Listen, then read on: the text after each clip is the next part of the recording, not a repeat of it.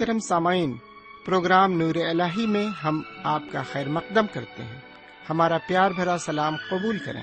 امید قوی ہے کہ آپ بفضل خداوند کریم کے بخیر و شادمان ہوں گے۔ ان دنوں ہم مقدس بائبل کے نئے عہد نامے سے یوحنا کی انجیل کا مطالعہ کر رہے ہیں۔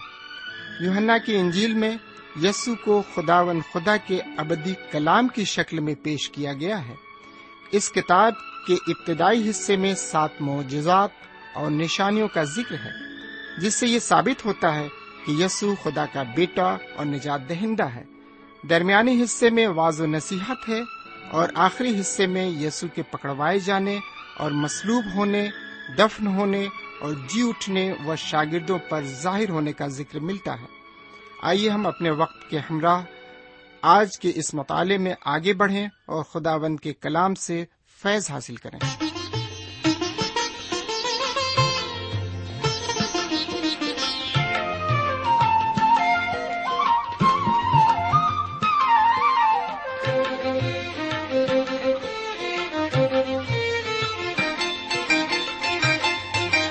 اپنے منجی یسوع کا میں کرتا انتظار، اپنے منجی یسوع کا میں کرتا انتظار، خادم اپنے مالک کا میں کرتا انتظار، اپنے منجی یسوع کا میں کرتا انتظار۔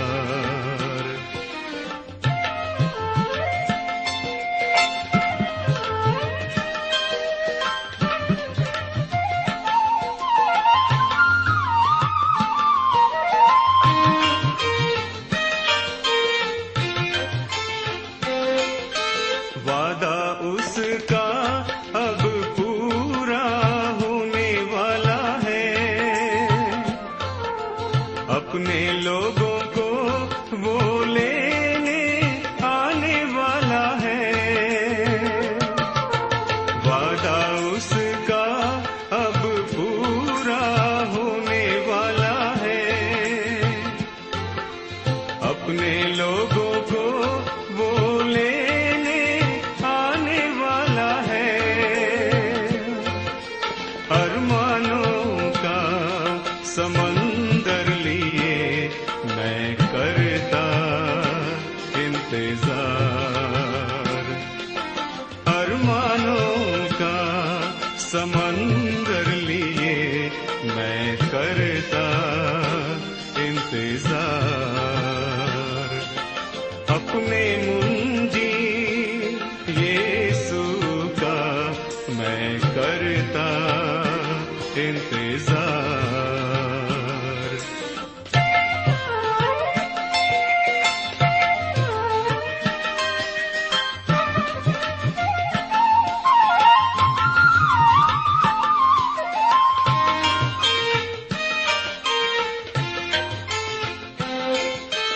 دوڑ اپنی میں پوری کرنے والا ہوں، تاج فتح کا اس سے پانے والا ہوں، دوڑ اپنی میں پوری کرنے والا ہوں، تاج فتح کا اس سے پانے والا ہوں، خوشیوں کی ترنگ لیے میں کرتا انتظار، خوشیوں کی ترنگ لیے میں کرتا انتظار، اپنے منجی یسوع کا میں کرتا انتظار، خادم اپنے مالک کا میں کرتا انتظار اپنے منجی یسوع کا، میں کرتا انتظار، میں کرتا انتظار، میں کرتا انتظار۔ خدا کے کلام کو لے کر ایک بار پھر آپ کے درمیان حاضر ہوں، سلام قبول فرمائیے۔ امید کرتا ہوں کہ آپ بالکل خیریت سے ہوں گے۔ خدا کا شکر ہو کہ میں بھی خداوند تعالیٰ کے فضل و کرم سے بالکل ٹھیک ٹھاک ہوں۔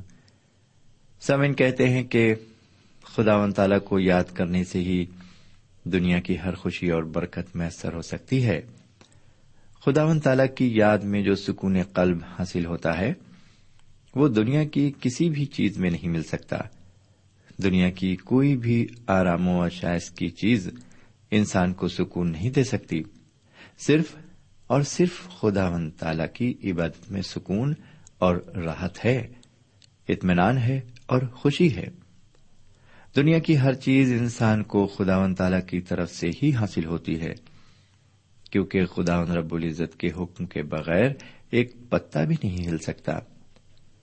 سامعین، ایک بار پھر ہم خداوند تعالیٰ کے تہ دل سے شکر گزار ہیں کہ اس نے ایک اور موقع ہمیں عطا فرمایا ہے تاکہ ہم اس کے قدموں پر بیٹھ کر اس کے پرفضل کلام کو سن سکیں۔ آئیے تو ایک بار پھر ہم اس کے کلام کی طرف متوجہ ہوتے ہیں اور برکتیں حاصل کرتے ہیں، لیکن اس سے پہلے کہ ہم اس کے کلام کی طرف متوجہ ہوں، ہم ایک چھوٹی سی دعا مانگیں۔ ہم دعا کریں۔ اے ہمارے خداوند رب العزت، ہم نے تجھے جانچ کر اور پرکھ کر دیکھ لیا ہے کہ تو ہر حال میں ہمارا وفادار رہا ہے۔ خداوند، ہم نے تیرا دامن بھلے ہی چھوڑ دیا، لیکن تو نے ہماری انگلی کو کبھی نہیں چھوڑا۔ ہم جب بھی پریشان اور ہراساں ہوئے، تو نے ہمیں غیبی تسلی عطا فرمائی ہے۔ تو نے ہمیں ہر طرح سے سنبھالا ہے، ہر طرح سے تو نے ہماری مدد فرمائی ہے۔ اس وقت جبکہ ہمارے کان تیری آواز سننے کے لیے بےتاب ہیں، ہمارے کانوں کو اپنی شیریں آواز سے بھر دے، اپنے کلام کو ہماری زندگی میں نمودار کر تاکہ دوسرے بھی ہماری زندگی سے نصیحت لے سکیں۔ ہماری زندگی کو راہ صداقت پر گامزن کر۔ یہ دعا ہم اپنے حضور کریم جناب سیدنا یسوع مسیح کے وسیلے سے مانگتے ہیں، آمین۔ سامعین، رفتہ رفتہ اب ہم مقدس یوحنا رسول کی انجیل کے اختتامی باب پر آ گئے ہیں۔ اس انجیل میں کل اکیس باب ہیں اور آج ہم اٹھارہویں باب میں داخل ہوں گے۔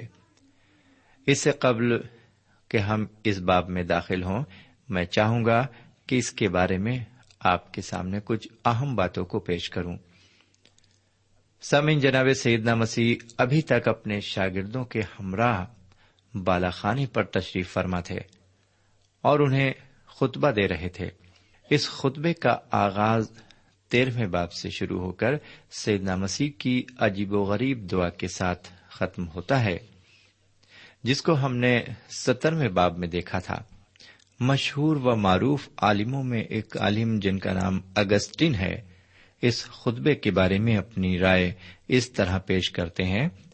وہ کہتے ہیں، لفظوں کے اعتبار سے یہ خطبہ بہت ہی آسان ہے، لیکن لفظوں کے اعتبار سے اس خطبے میں اس خطبے میں عطا گہرائی بھی ہے۔ سامعین، اٹھارہویں باب سے مقدس یوحنا رسول کی انجیل کا پانچواں حصہ شروع ہوتا ہے۔ اس حصے میں تین باب یعنی کہ اٹھارہویں باب سے لے کر بیسواں باب شامل ہے۔ اس باب میں ہم دیکھیں گے کہ جناب سیدنا مسیح اپنی گواہی دنیا کے واسطے دیتے ہیں۔ یہ گواہی اس باب سے لے کر بیسویں باب تک ہمیں دیکھنے کو ملتی ہے۔ اس باب کی خاص بات یہ ہے کہ ہم سیدنا مسیح کو گرفتار ہوتے دیکھیں گے۔ جی ہاں، گرفتار ہوتے دیکھیں گے۔ گرفتار ہونے کے بعد انہیں سردار کاہن کے سامنے لایا جاتا ہے، جس طرح سیدنا مسیح کو جناب متی، مرقس اور لوکا کی انجیل میں پیش کیا گیا ہے، ویسا نہ کر کے اس انجیل کے مصنف مقدس یوحنا نے انہیں مختلف ڈھنگ سے پیش کیا ہے۔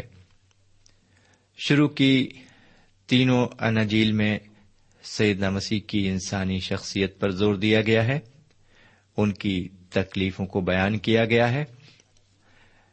ان اناجیل میں یہ مرقوم کیا گیا ہے کہ جیسے جیسے حضور کریم جناب سیدنا مسیح یروشلم شہر کی طرف بڑھتے ہیں، وہ فرماتے ہیں کہ وہ یروشلم قربان ہونے کے لیے جا رہے ہیں، قربان ہونے کے لیے جا رہے ہیں۔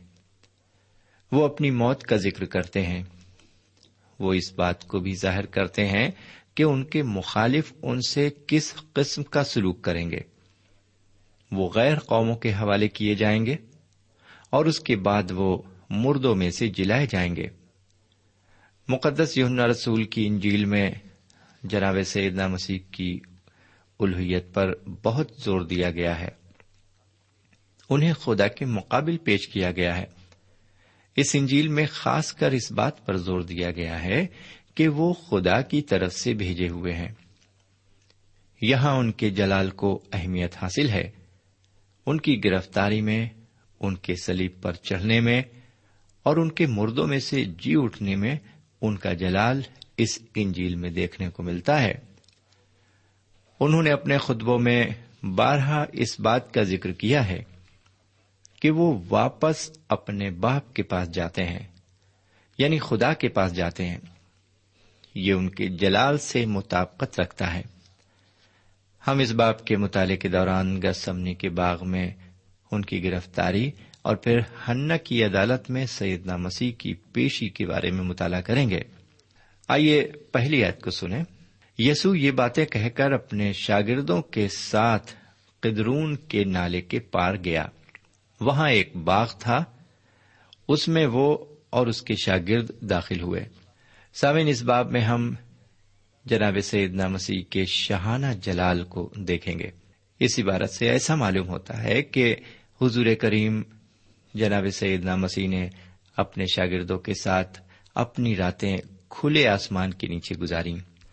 یہاں پر ایک سوال یہ پیدا ہوتا ہے کہ آخر سیدنا مسیح نے یروشلم سے نکل کر قدرون کے نالے کو کیوں پار کیا؟ ایسا معلوم ہوتا ہے کہ وہ وہاں جانے کے عادی تھے۔ یہاں پر ہم دیکھتے ہیں کہ انہوں نے اس نالے کو پار کیا۔ وہاں پر ایک باغ تھا، اس باغ میں وہ اپنے حواریوں کے ساتھ داخل ہوئے۔ اب ذرا آگے کی عبارت کو سنیں۔ یہاں دوسری آیت میں اس طرح لکھا ہوا ہے، اور اس کا پکڑوانے والا یہودا بھی اس جگہ کو جانتا تھا، کیونکہ یسوع آ کر اپنے شاگردوں کے ساتھ وہاں جایا کرتا تھا۔ سامعین، مقدس لوقا اپنی انجیل کے اکیسویں باب کی سینتیسویں آیت میں یوں فرماتے ہیں، اور وہ ہر روز ہیکل میں تعلیم دیتا تھا اور رات کو باہر جا کر اس پہاڑ پر رہا کرتا تھا جو زیتون کا کہلاتا ہے۔ ایک اور حوالے کو میں آپ کے لیے پیش کرتا ہوں۔ یہ حوالہ اسی انجیل کے بائیسویں باب کی انتالیسویں آیت میں ملتا ہے۔ عبارت مرقوم ہے، پھر وہ نکل کر اپنے دستور کے موافق زیتون کے پہاڑ کو گیا اور شاگرد اس کے پیچھے ہو لیے۔ سامعین، لیکن اب وہ قدرون کے نالے کے پار جا رہے ہیں۔ سامعین، ہمارے سرور دو عالم جناب سیدنا مسیح نے اس وقت قدرون کے نالے کو پار کیا جب ان کے شاگرد یہودا اسکروتی نے ان کا سودا یہودیوں کے مذہبی رہنماؤں سے کر لیا اور اس کا اقرار کر لیا کہ وہ سیدنا مسیح کو ان کے حوالے کر دے گا۔ میرے پیارے بھائی بہن، اگر آپ نے کلام مقدس کا باریکی سے مطالعہ کیا ہے تو آپ کو یاد ہونا چاہیے کہ ایک اور شخص نے اسی قدرون کے نالے کو پار کیا تھا۔ جی ہاں میرے بھائی، یہ شخص حضرت داؤد تھے، جب ان کے بیٹے ابی شلوم نے بغاوت کر دی تھی اور ان کے مشیروں نے انہیں دھوکہ دیا تھا۔ سامنے جہاں تک میں کہہ سکتا ہوں، سیدنا مسیح نے یروشلم شہر میں کبھی بھی کوئی رات نہیں گزاری۔ اپنی زمینی زندگی کے آخری ہفتے میں وہ بیتینیا میں جا کر اپنے دوستوں کے ساتھ وقت گزارتے تھے۔ اس آخری رات کو بھی یروشلم کے فیصل دار شہر کے باہر ہی انہوں نے اپنے شاگردوں کے ساتھ رہنا پسند کیا۔ جی ہاں، یروشلم کے فصیل دار شہر کے باہر ہی انہوں نے اپنے شاگردوں کے ساتھ رہنا پسند کیا۔ یروشلم سے نکل کر وہ گتسمنی کے باغ میں آئے۔ اس خاموش مقام پر وہ اس لیے آئے کہ ان کے دشمنوں کو انہیں پکڑنے کا موقع مل سکے۔ یہ مذہب کے ٹھیکیدار ان پر خود ہاتھ ڈالنا چاہتے تھے، لیکن چونکہ وہ عوام سے ڈرتے تھے اس لیے وہ ان پر کھلم کھلا ہاتھ ڈالنے سے ڈرتے تھے۔ انہوں نے یروشلم کی سڑکوں اور ان کے عبادت خانوں میں عوام کو تعلیم دی، اور لوگوں نے ان پر ہاتھ نہ ڈالا کیونکہ ان کا وقت پورا نہیں ہوا تھا۔ سامعین، ایک بات آپ اور دیکھیں گے جو قابل غور ہے۔ جناب یوحنا رسول دیگر انجیل نویسوں کی طرح ان کی تکلیف اور بے چینی کا ذکر بالکل نہیں کرتے، یہاں تک کہ ان کی دعا اور ان کی سخت ہیجانی کیفیت کا بیان بھی اس انجیل میں نہیں کیا گیا ہے۔ مقدس متی، مقدس مرقس اور مقدس لوکا نے اپنی انجیل میں جناب سیدنا مسیح کی انسانی فطرت پر زیادہ زور دیا ہے، لیکن مقدس یوحنا رسول نے ان کی الوہیت کو نمایاں کرنے کی سعی کی ہے۔ آپ اس باب میں دیکھیں گے کہ سیدنا مسیح اپنے گرفتار کیے جانے پر بھی مزاحمت نہیں کرتے۔ جی ہاں، انہوں نے مزاحمت نہیں کی کیونکہ وہ خداوند تعالیٰ کے برے تھے، جو کہ بالکل مزاحمت نہیں کرتا۔ حضرت یسعیاہ نبی نے جناب سیدنا مسیح کے لیے کیا خوب پیشن گوئی کی۔ اس پیشن گوئی کو ہم یسعیاہ نبی کی کتاب کے ترپن باب کی ستائیسویں آیت میں مرقوم پاتے ہیں۔ اسے آپ بھی سنیں۔ لکھا ہوا ہے، جس طرح برہ جسے ذبح کرنے کو لے جاتے ہیں اور جس طرح بھیڑ اپنے بال کترنے والوں کے سامنے بے زبان ہے، اسی طرح وہ خاموش رہا۔ جس طرح برہ جسے ذبح کرنے کو لے جاتے ہیں اور جس طرح بھیڑ اپنے بال کترنے والوں کے سامنے بے زبان ہے، اسی طرح وہ خاموش رہا۔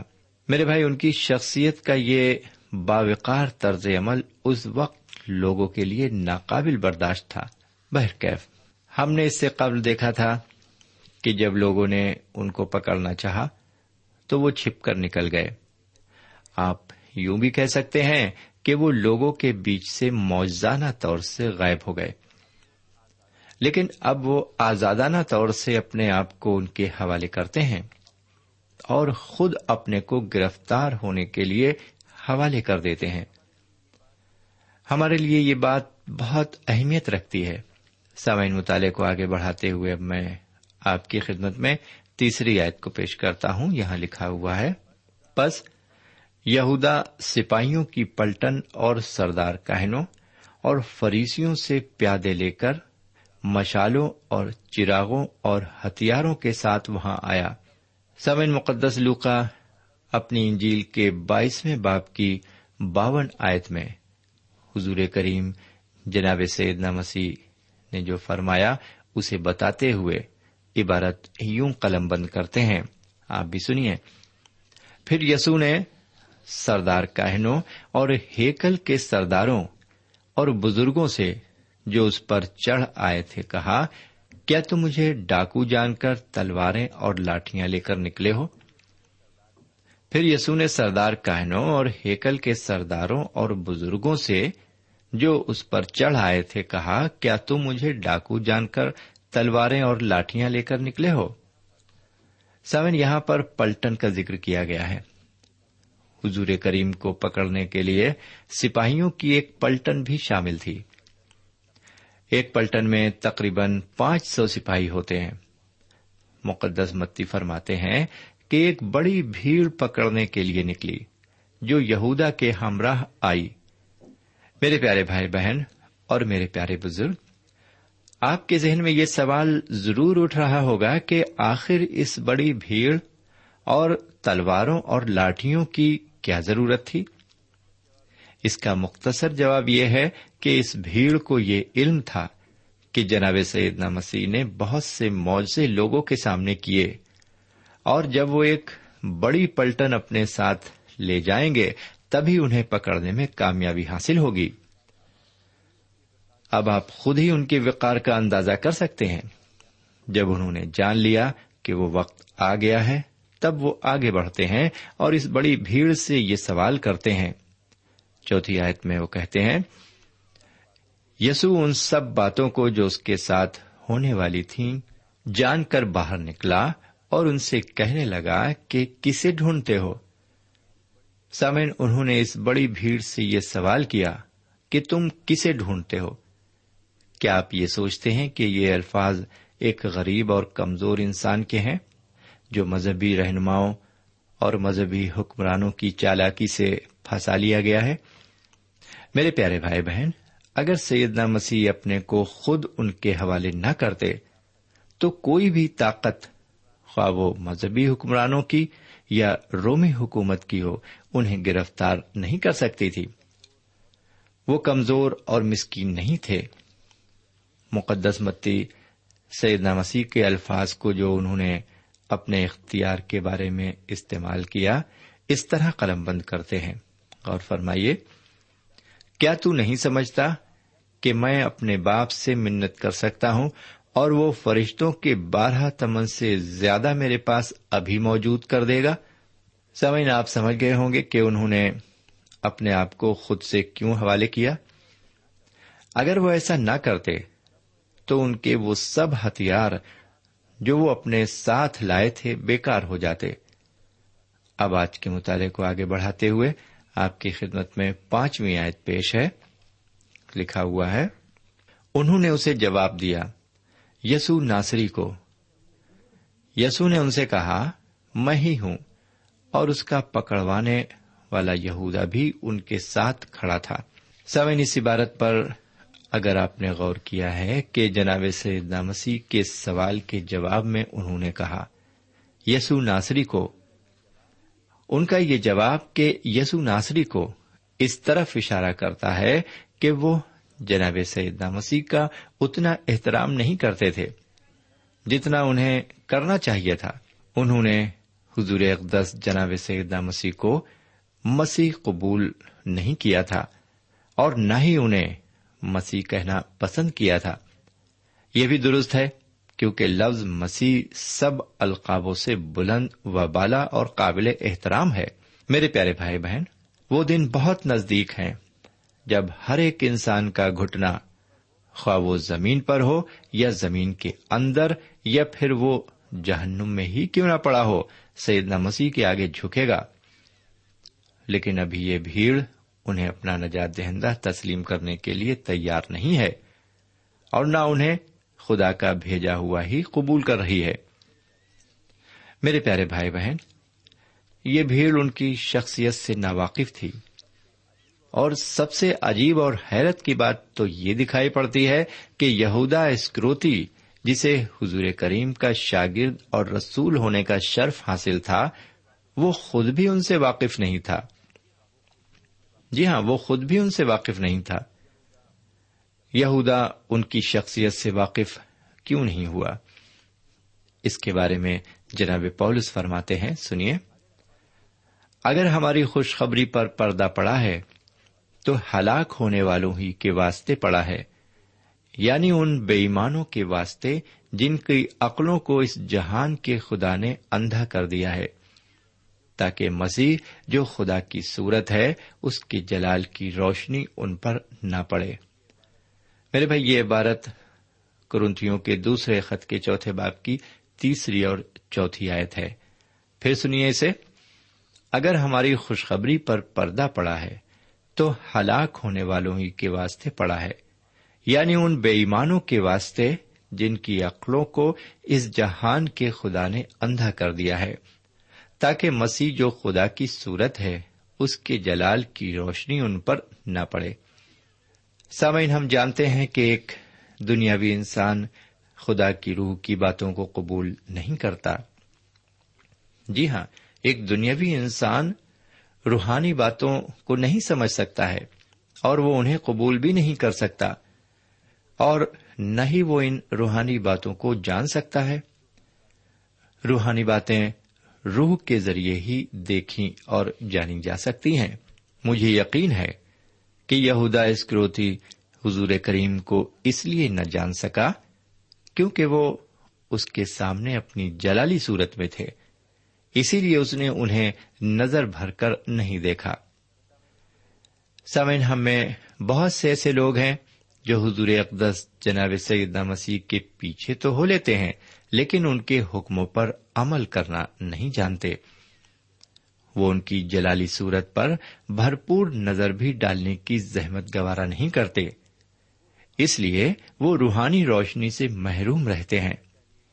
ہمیں چاہیے کہ ہم نور کو حاصل کریں اور نور کی روشنی میں چلیں، تو ہم ان پتھروں کو راہ سے ہٹانے میں کامیاب ہو سکیں گے جو راہ حق پر چلنے میں رکاوٹ پیدا کرتے ہیں۔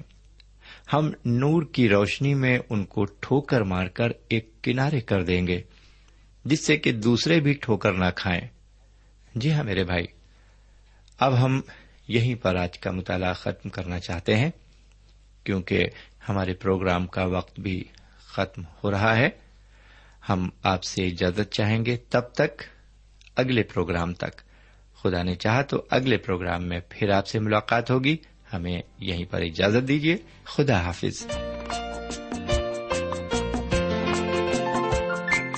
سامعین، ابھی آپ نے یوحنا کی انجیل سے خدا کے کلام کا مطالعہ کیا۔ ہمیں یقین ہے اس مطالعے سے آپ کو روحانی فیض حاصل ہوا ہوگا۔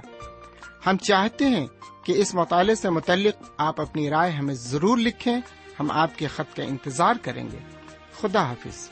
ہمارا پتہ ہے پروگرام نور الہی، post box number one five seven five, Sialkot, Pakistan. پتہ ایک بار پھر سن لیں، پروگرام نور الہی، پوسٹ باکس نمبر ایک پانچ سات پانچ، سیال کوٹ، پاکستان۔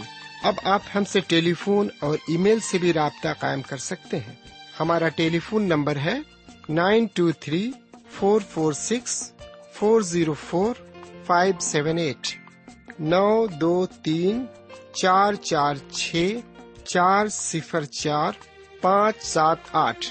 ہمارا ای میل پتہ ہے N A E M three nine four nine eight hotmail dot com, N A E M three nine four nine eight hotmail dot com.